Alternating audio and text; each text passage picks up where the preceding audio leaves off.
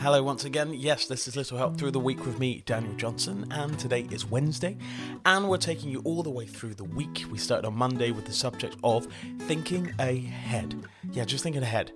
Those things that you kind of been not worrying about, but just like maybe just goals and tasks and dreams and ideas of things that you would like to have achieved by the end of your lifetime. It doesn't have to be what we're doing today, which is just thinking to the end of the week.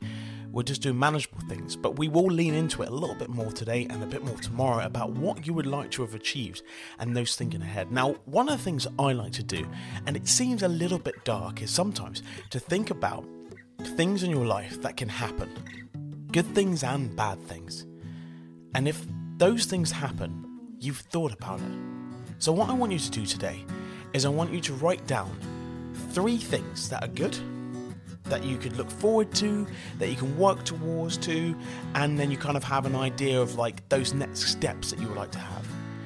And on the other hand, I want you to think of three possibilities in your life that are not favourable and not the things you kind of want to happen but you would have an idea what to do if they did happen.